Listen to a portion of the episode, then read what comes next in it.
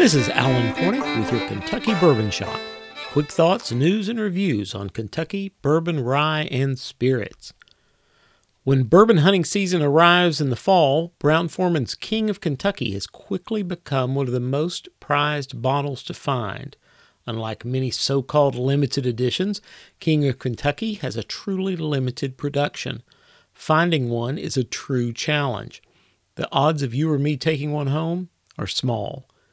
This year marks the fifth release of the revived brand from Brown Forman, which pulls from ultra aged stocks that are rarely seen from this producer. The 2022 offering comes with two different age statements a 15 year release consisting of 3,500 bottles, plus an 18 year expression of only 250 bottles.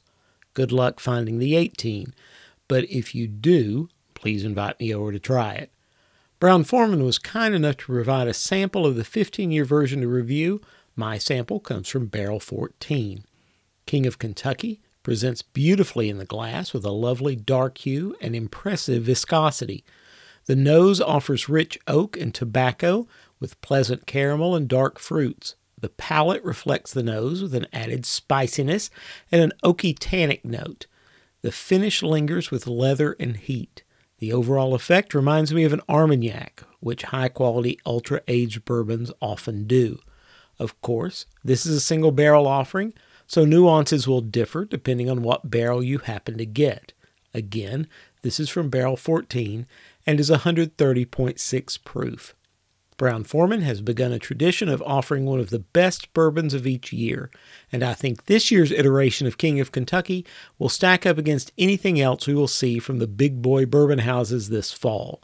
King of Kentucky has a suggested retail of $250 for the 15 year and $350 for the 18. These will be few and far between, but it's unlikely any of us would turn one down at the retail price. I certainly wouldn't. I'm Alan Cornick, and this has been your Kentucky Bourbon Shot. Be sure to subscribe for updates.